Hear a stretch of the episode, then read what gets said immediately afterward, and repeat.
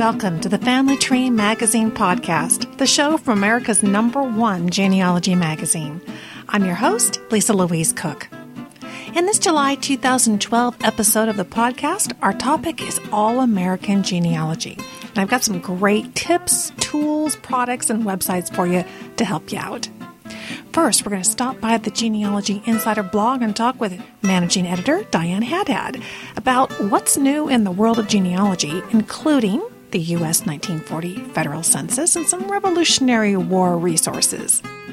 And then Diane will be back to celebrate the bicentennial of the War of 1812 in our 101 Best Websites for Tracing Your Roots segment, David Fryxell is back. He's going to tell us all about a very all American website, the Daughters of the American Revolution, at dar.org. And then in our Family Tree University Crash Course segment, author Lisa Alzo will give us some tips for searching for those ancestors that immigrated to America from her Family Tree University Immigration Masterclass. And finally, we'll check in at the publisher's desk with Allison Dolan, publisher of Family Tree Magazine, who's going to have some great All American goodies for us. There is a lot to cover, so let's get to it. Our first stop is the genealogy news with Diane Haddad.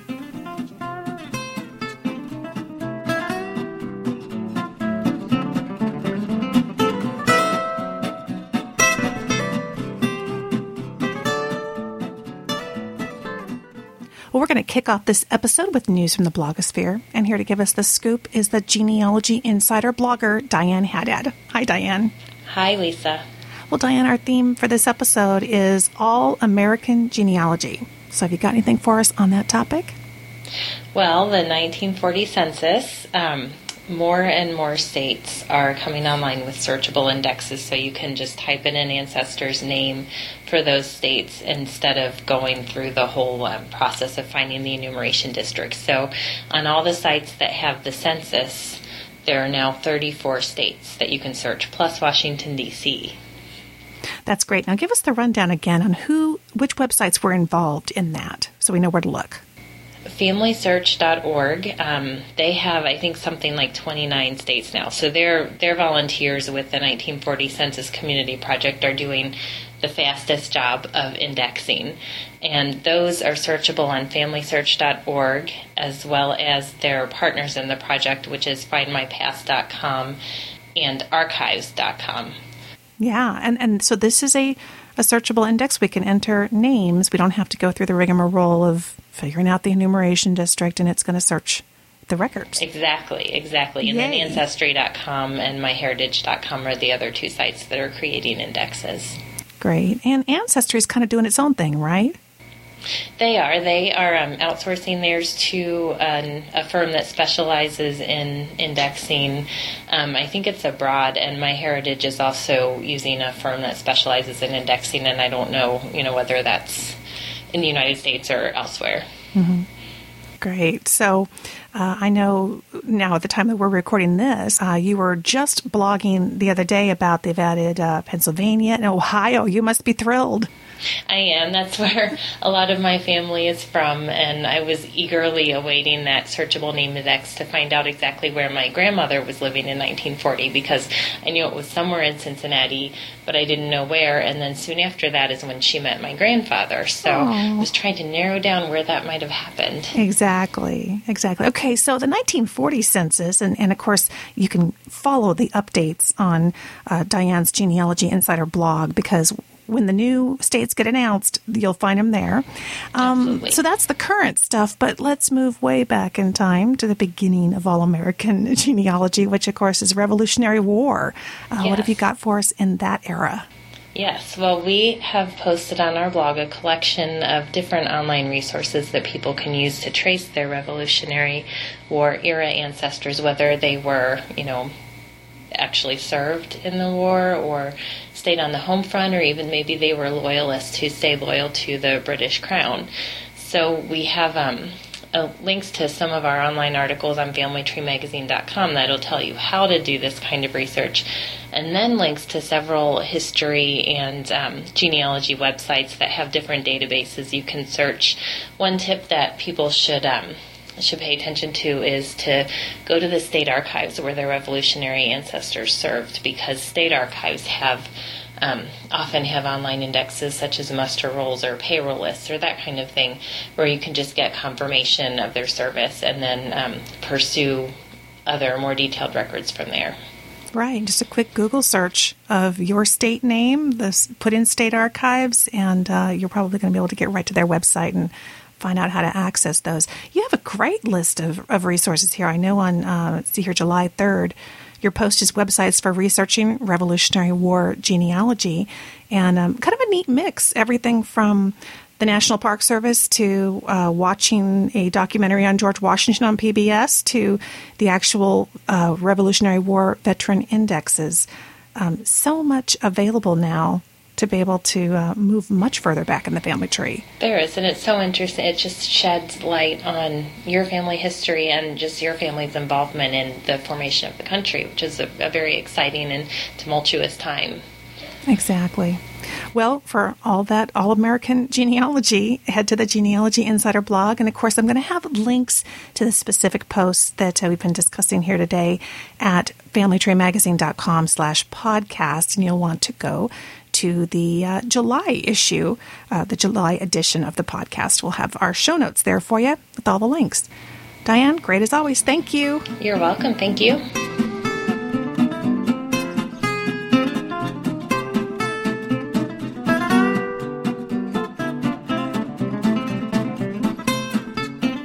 Well, this year we are celebrating the 200th anniversary of the War of 1812. And Diane Haddad is back to give us some tips on discovering stories of your ancestors who preserved American independence. Hi, Diane. Hi. I was uh, recently up in uh, Canada at a speaking engagement, and the War of 1812 bicentennial, of course, was a really hot topic up there. But it is. I've been noticing it's not as well known or celebrated here in the U.S. So I was thinking maybe you could start us off just with some background on what the significance of that war was. Sure. Um, the war, there had been tensions building up with Britain since the Revolution. Um, part of the problem was that the um, British would impress American um, mariners from American ships and force them to serve on British ships. So, of course, we weren't happy about that. right. And then um, they were also, Britain still had territory in the Northwest um, which was then like Ohio and Indiana, and they were um, Americans felt that they were causing tension between the um, frontier Indians and the American settlers who wanted to move into those areas. So, right. and then it's interesting you mentioned Canada. The war is a bigger deal there, and Americans actually were looking at trying to invade Canada and acquire that territory too. So the Canadians really galvanized and um, kind of defended themselves and repelled the, their southern invaders. Exactly. It was a, a, big war of protection for them, mm-hmm. very significant for them. Now, I know a lot of people who are listening may be unsure as to whether or not they have ancestors that served in the War of 1812. Can you tell us a little bit about the records that are available to us so that we can try to learn more about that? Sure. There are um, some indexes online on sites such as Ancestry.com and Fold3.com that people can search. Um, there are indexes to service records and indexes to um, bounty land warrants, which some soldiers received as payment. And these can help you um, figure out whether your ancestor did serve, and then to find the actual records, in most cases, you would need to write the National Archives for the service and the pension records. Bounty land warrants, um, because a lot of soldiers didn't actually receive the warrants themselves, they would pass them on to somebody else that person that they passed it on to would be the one who is listed as the patent holder on that land. And then there, of course, are pensions, but there's a few things we need to know about the particular pension files on this war. Tell us about that. Right. The law that granted, um, that made War of 1812 veterans eligible for pensions wasn't actually passed until 1871. So you can imagine wow. that a lot of soldiers would have died by then and not been able to apply for themselves. So it is possible that a surviving widow might have applied for a pension. So um, people would want to look for the widow's name as the applicant. Yeah, that, that could really save a lot of headache right. if you know when that gets established because I imagine the pool is much smaller when it comes to pension records for the War of 1812. Right. And those records actually are being digitized. Um, oh, terrific. Yeah, by a project of the Federation of Genealogical Societies called Preserve the Pensions, and they're raising mm-hmm. funds. And then Fold 3 is doing the digitizing, and the, um, the records will be searchable for free. So there's a very small percentage of those pension records on Fold 3 right now that people can go look at. And then, of course, we always need to turn just to our state archives. Tell us what they may have in store for us. A lot of states kept um, things like payroll cards or muster cards. The states may also have indexes to um, soldiers from those states who serve people who um, enlisted in those states. So, your state archives is a really good place to start. And I noticed, as I, in fact, I was looking through um, David Allen Lambert's article that is in the August issue of the magazine. It's called Star Spangled Genealogy. And he has some great breakout boxes here with websites. What are some of the websites? You know, we love to kind of just hit the ground running by going online and seeing what's available. Um, what do you recommend? Well, Cyndi's List is always a great place to go, and she has a War of 1812 page that links to different um, collections at state archives and different organizations that can help with your War of 1812 research. The War of 1812 Bicentennial Network is one that's on Facebook. It's Navy 1812, and they are keeping track of some of the different events that are going on to observe the commemoration. Um, state archives often have links to uh, rosters or databases such as the Ohio State Archives. Um, they have a War of 1812 roster. I think New York the New York State Archives, I think, also has some similar resources, and the Missouri State Archives also has some soldiers' records online. And of course, um, definitely go to the National Archives, and if you look in their military records section, they have a whole section on the War of 1812 with information on the different record groups they have covering that war. So lots of good things to dig into there. And of course, uh, if one of our listeners descends from a War of 1812 service member, you might even be eligible to join a lineage society. So, boy, turn to this article. It's by David Allen Lambert.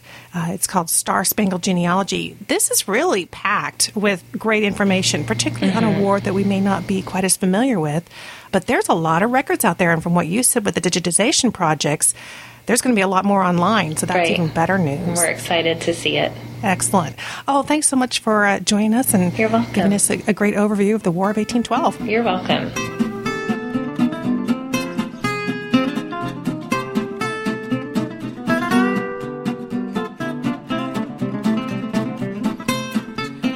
Comes to All American Genealogy, one of the top websites that comes to mind from our 101 best websites list for tracing your family history is the Daughters of the American Revolution website. And here to tell us all about it is our own 101 best websites guru, David Fryxell. Hi, David. Hello. Well, the DAR, uh, it certainly comes to mind when we think about uh, American genealogy, and I'm sitting here looking at the site right now. Tell us, why should we make the visit there to dar.org? Well, they've added this thing called uh, the Genealogical Research System. And it's useful even if you don't think you have patriot ancestors. I mean, I was playing around with it the other day and found that you can find people just who happen to, for example, have married people who were used by somebody else to get membership to the DAR. So the Descendants database, which is the biggest part of the uh, the system here, it has more than 7.1 million names. So you know that's a pretty significant portion of the uh, you know, U.S. population. So it's not just you think of it as you know little ladies um, and uh, you know they're sitting around having tea and talking about their ancestry.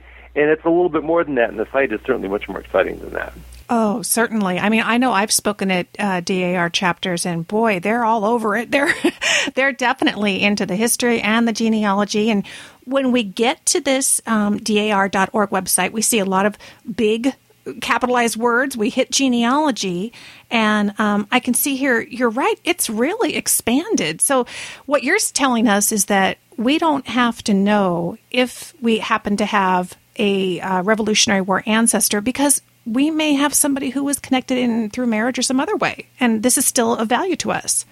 What what makes this site great is that they have put on it not just the information about the the patriots themselves. It used to be you could uh, email them and they would look up a patriot ancestor and see if yes they really served.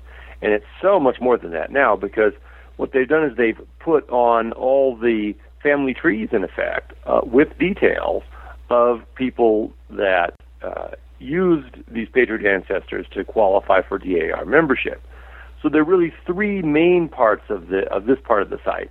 Um, you can search for ancestors, that would be the you know the person who served in the Revolutionary War or in, you know was in the Continental Congress. So there's various ways that you wouldn't have to be a soldier, but basically there's that's the ancestor. You can search for a member, which would be the person who joined the DAR based on some patriot ancestor however many generations ago, or then there's the descendant search, uh, which where you can search for people in between, essentially, um, people either uh, you know, immediately descendants from the patriot ancestor, or rather more recent um, people, because uh, they've the timeline, if you will, of generations goes all the way in between. Right. Now, when we get to the website, you know, we see the search box, but I'm guessing you're not talking about the search box for searching. You're talking about over here on the left, online library catalog. Am I right on that? It's uh, from, you have to go to the genealogical research system mm-hmm. it's called, and the library catalog is sort of adjacent uh, um, to that. Um, but and they they frankly they've hidden it just a little bit, um, so it's not necessarily the easiest thing um, to go. Uh, but it, it's specifically the DAR genealogical research um, system. I see. So over here on the right, you're right. It's I, I don't see it obviously in the menu. They tucked it on the right hand side. So it's called the GRS. Now, the library catalog, since you mentioned it, is another good place to search, and yeah. there you can uh, find your ancestor in their you know massive genealogical library. But this genealogical research system is pretty easy to overlook, and once you get there, then you'll see you have the options for ancestor, member, um, or descendants. Oh, you're absolutely right. And there we also see the tab for the library catalog. Okay, so when we get there, you're going to notice the, the uh, menu across the top and down the left, but really you're looking for this GRS link over here on the right. And boy, that does open up a whole other world of uh, research here. Probably the, the best place to start, unless you already know you've got a Patriot ancestor, mm-hmm. you're just sort of playing around with it. Um, if you click on the Descendants tab, and you'll see a very basic search, you know, last name, first name, state of birth, and then how you want it sorted or grouped. And so throw in the names of some of your ancestors and see if they pop up. Because suddenly, if they do, you'll find not only information about them, um, including typically birth dates and that sort of thing, but uh, also their family tree in one direction or another. And then from there, it's easy, once you've got a hit, it's easy to navigate to the particular patriot ancestor. And see, then from there, you can see not only your line, but everybody connected to this patriot ancestor, which might be even other, you know, uh, relatives. So it, because they're really these three interlocked databases and they're all interconnected, um, it's easy to just sort of explore and kick around in it. And if you do find um, somebody, you can order now online the sort of basic thing of what they call a record copy, which is uh, here's the application for membership that used your uh, shared ancestor. And if that seems promising, then you can still the old fashioned way um, order copies of all the documentation. The documentation could include things like family Bible pages, um, you know, old census and birth records and that sort of thing. Whatever that person had to produce in order to prove, because the DAR is pretty picky. They're not just letting anybody walk through the door here. Mm-hmm. So it's whatever that person produced to prove that indeed not just their guy, uh, you know, was you know Corporal so and so in the Revolution, but that they are related to them. So you can piggyback, in effect, on that research, and it's better than a lot of like pedigrees charts that you find online, because you know at least somebody has had to prove something here to the DAR satisfaction or it wouldn't be here in the first place. Well, see, now you're hitting on the really key point. I think the thing that makes this website shine is that you're talking about sources that have been cited. And of course, when we get into other family trees online, uh, that's pretty iffy whether or not it's it's cited sources. But these are not only cited, they're verified. So that seems like well worth the time. And I'm noticing, in addition to the simple search you mentioned, there's an advanced search. You can put in uh, the last name of a spouse. Uh, the state where they where the spouse was born, that kind of thing. So you can even expand it further. This is pretty cool. I am so glad that you have uh, reintroduced us to the DAR website. Uh, you'll find it at dar.org. We'll have a link in the show notes for you. And uh, looking forward to talking to you next month because we're going to talk mobile apps, Dave. Thanks so much.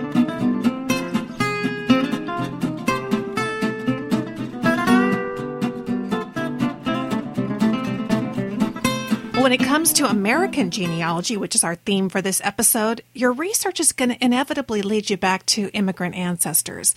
And in today's Family Tree University Crash Course segment, I've invited Lisa Alzo back to the show to give us some tips on researching our immigrant ancestors. And these come from her Immigration Master Class, which is offered through Family Tree University. Welcome back to the show, Lisa. Thanks, Lisa. I'm glad to be back. Well, you are certainly the expert on this topic. I know that you have just returned from your own um, immigration investigation trip. Tell us where you went. I went to Slovakia. All four of my grandparents uh, came from Slovakia. They immigrated to America. Uh, and uh, of course, it was uh, Austria Hungary at the time and, and also Czechoslovakia. But uh, the the main country was Slovakia, and I got to go see all four. I got to go see the ancestral villages, so it was really great. Oh my gosh, it sounds fantastic! And of course, in this episode, as I said, we are talking about all American genealogy, but of course, that always leads us back eventually to immigrant ancestors. And of course, I can imagine everybody listening is thinking, oh, I would love to make the trip uh, overseas to go visit the ancestral village. But it gets to be kind of a daunting task when you realize, oh, I think I'm ready to make that leap over the pond, where do you recommend that people start when they're kind of getting ready to make that leap? Well, what I recommend, and, and this is what we cover in the course, uh, if if you're not familiar with the master class, there are three parts to it basically. So the first one is how to find immigrants. The second part is how to actually find your ancestral village because you need to know which village and, and where it is before you can actually go visit it. And then once you get over there, how to do research and, and, and deal with foreign records. And so in the beginning, you know, you really have to start at home. You have to start on this side of the ocean and work backwards. And, and many people, when they're starting out, are, are so anxious to get across the pond that they skip all of the crucial records that will give them those key pieces of information. So the immigrant's original name and hometown.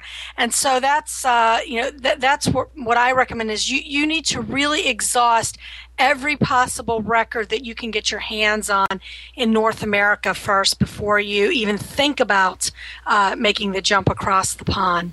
Exactly. So we're talking immigration and naturalization records. Uh, give us kind of a, a, quick list of what are some of those records we're going to find here in the states that are going to have that that detail that we need. Right. So first, you want to start at home. So if you have uh, any access if you've inherited any documents or if you can get them from your parents or grandparents or relatives.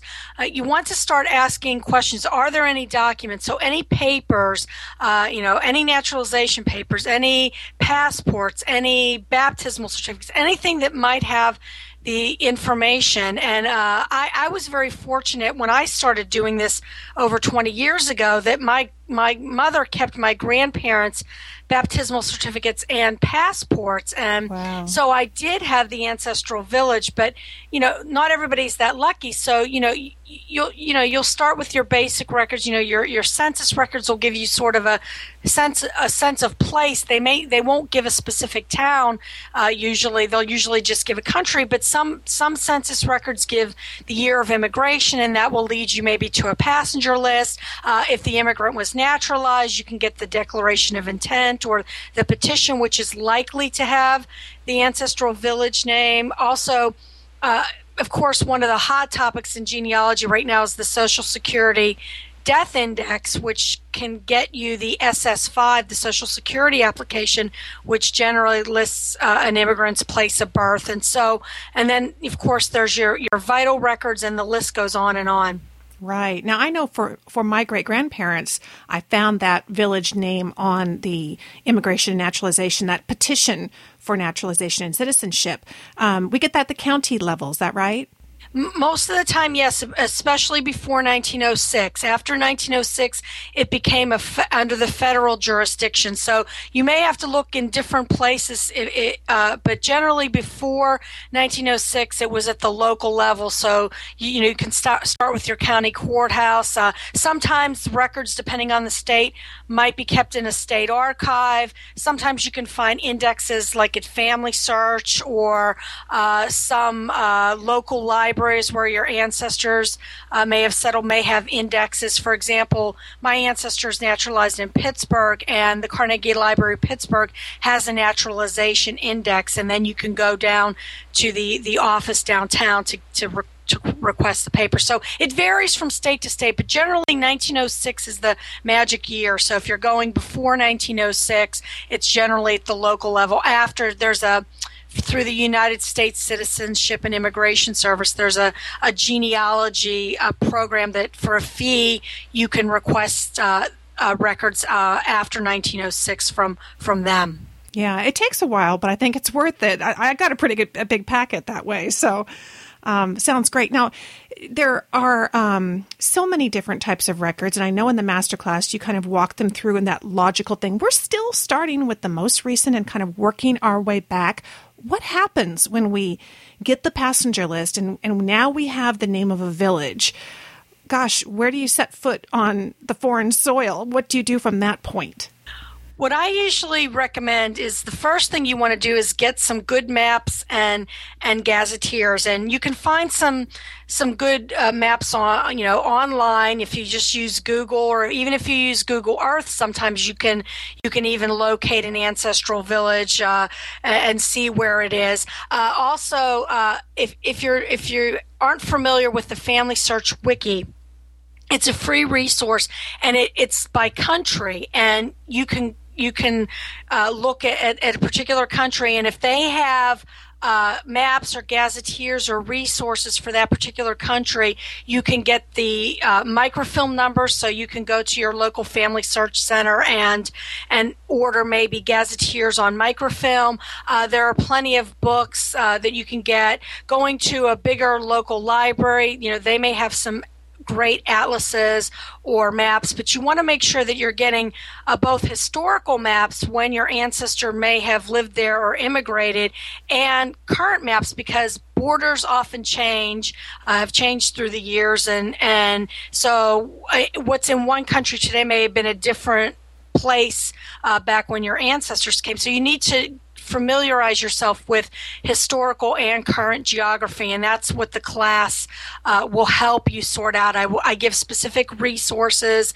Uh, there's a course library that gives tons of websites and tons of printed resources that you can use to to do this type of work. And that is so key. And I think you can't emphasize enough is sometimes people want to kind of race over that step, but really understanding the geography and the way the borders change so much more than we ever experience here in the U.S., you could find yourself literally combing through the uh, baptismal records in the wrong town. I know in one town um, that my great grandmother came from, there must have been six of those towns with that name in Germany. And of course, those borders kept changing. So the maps are really key, aren't they? That's correct. Absolutely and maps within the context of a time frame. Gosh, so much to cover. So, bottom line, when we take your immigration masterclass, what are the takeaways? Where where do you think the student will be when they finish up that class? Well, what I like, what I, what I like to see, and what I enjoy hearing is when people finish it, they say, "Oh, you know, I've, I've, I, I, with, with your tools or with your help, with your tips, I was able to actually pinpoint you know find my ancestor that i'm missing and or they'll they'll say well you know i have brick walls but i have more tools here and more resources to to you know i didn't think of that that particular you know ar- you know archival resource or that uh, particular tip. Uh, I I do a lot with uh, using Steve Morse's fabulous website to mm-hmm. to track immigrant ants, you know, to find uh, immigration records uh, because we know that indexes and transcriptions are are not always perfect and, and a lot of pro- times when we're searching especially in in online databases, you know, spelling uh, name issues are a big problem. So I give a lot of my my secrets and tips on on how to to to track an ancestor that may be eluding you. So uh, there, there's there's just plenty of things to learn, plenty of tips, uh, you know, and then how once you do get over there, uh, I do give tips for planning a, a trip. I give tips on you know how to write to archives and once you've located the the ancestral village and and and all sorts of other uh, just little little things that I've learned along the way. Exactly, and you've made more than one trip over there. I know yourself, so yes, you're the person to talk to. And really, this immigration masterclass, what I say is that it's going to pay off over and over again because you may have one relative right now, one ancestor that you've identified that you want to do this immigration research on but just think, as you keep working down each line, you're going to run into more and more and more. It just pays off over and over again. I will have information in the show notes for you. There'll be a link with the upcoming classes. Lisa's got this class starting up again later this summer, and so you'll want to get your spot. Lisa, thanks so much. It's it's exciting to hear what's possible and um, that there are really concrete tools that we can use. Thanks so much for joining us here on the show. Thanks for having me, Lisa.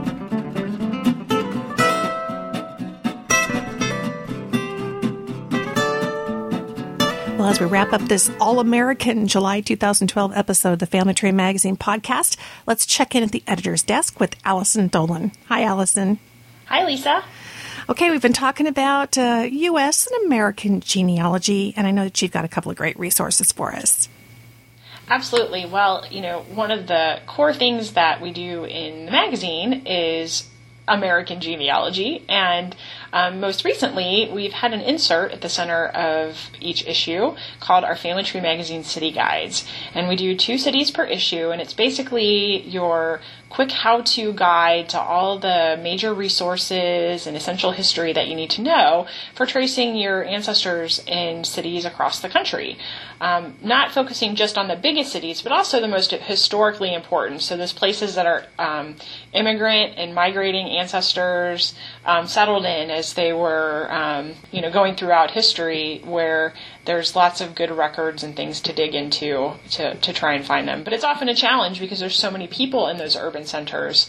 Um, kind of how you pick your ancestor out, out, of all of that crowd. Yeah, there's pros and there's cons. I know um, I put together the San Francisco edition for you, and yes. I had a blast doing it, and I kept stopping and spending hours, you know, researching my own family, and it was just amazing how much more is available um, online and then how much is still offline. So it was a great exercise, and uh, these are really, really valuable for anybody who's trying to dig into that kind of large metropolis of, of ancestors.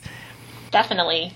And then you also have um, state guides, and those were popular. Those were the precursor to the city guides. Tell us about those. You bet. Now, that was um, a series that we ran in Family Tree Magazine a few years ago, and it really was the most popular series I think we've ever done in the magazine. People yeah. just kept asking, when's my state going to happen? And um, did I miss it? And then we've even had people asking us, are we going to bring it back? Well, we do have the um, all of the guides from that series available on shopfamilytree.com now. Um, there's the individual guides available for download. And then we've also got a book, a hardcover that includes all of the states from the series, as well as Puerto Rico and Washington, D.C. So that's um, real nice hardcover that um, is really great for having on your library shelf.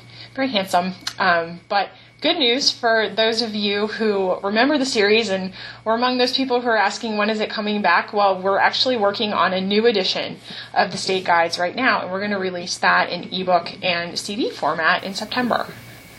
Ooh, that's going to be great because, of course, so much more has come online. Um, sometimes links change, sometimes yes. just repositories change in terms of who's holding the collection. So, oh, that's great. So, this is going to be on CD. We can pop that in our computer. Mm-hmm. Um, will there be individual ones we can still download that are updated? Absolutely. So as we get those new states finished, we're going to replace the old versions in the store with the new versions in the store. And like I said, should be sometime around September that that happens. Oh, that's terrific. Okay, well, there you have it. You've got your cities, you've got your states. It's all American. Allison, thank you so much for uh, giving us the update. Thank you, Lisa.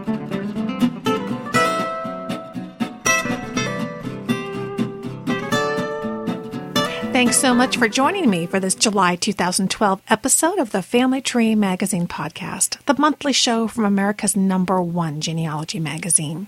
Here are a couple of action items for you until we meet here again next month. First, be sure and visit the Genealogy Insider blog for all the latest genealogy news on a daily basis. You will find that at blog.familytreemagazine.com slash insider. Next, head over to familytreemagazine.com slash podcast to find the show notes for this episode, which are going to include information and website links for everything that we covered on today's episode, including the Daughters of the American Revolution website that David Fryxell told us about, Lisa Alzo's Immigration Masterclass, and, of course, the Shop Family Tree resources that Allison covered. Thank you so much for joining me today. I'm Lisa Louise Cooke, and I invite you to visit me at my brand new revamped website at genealogygems.com. There you can listen to my free podcasts, the Genealogy Gems podcast, and Family History Genealogy Made Easy and both of those shows are also available through iTunes. So until next time, have fun climbing your family tree.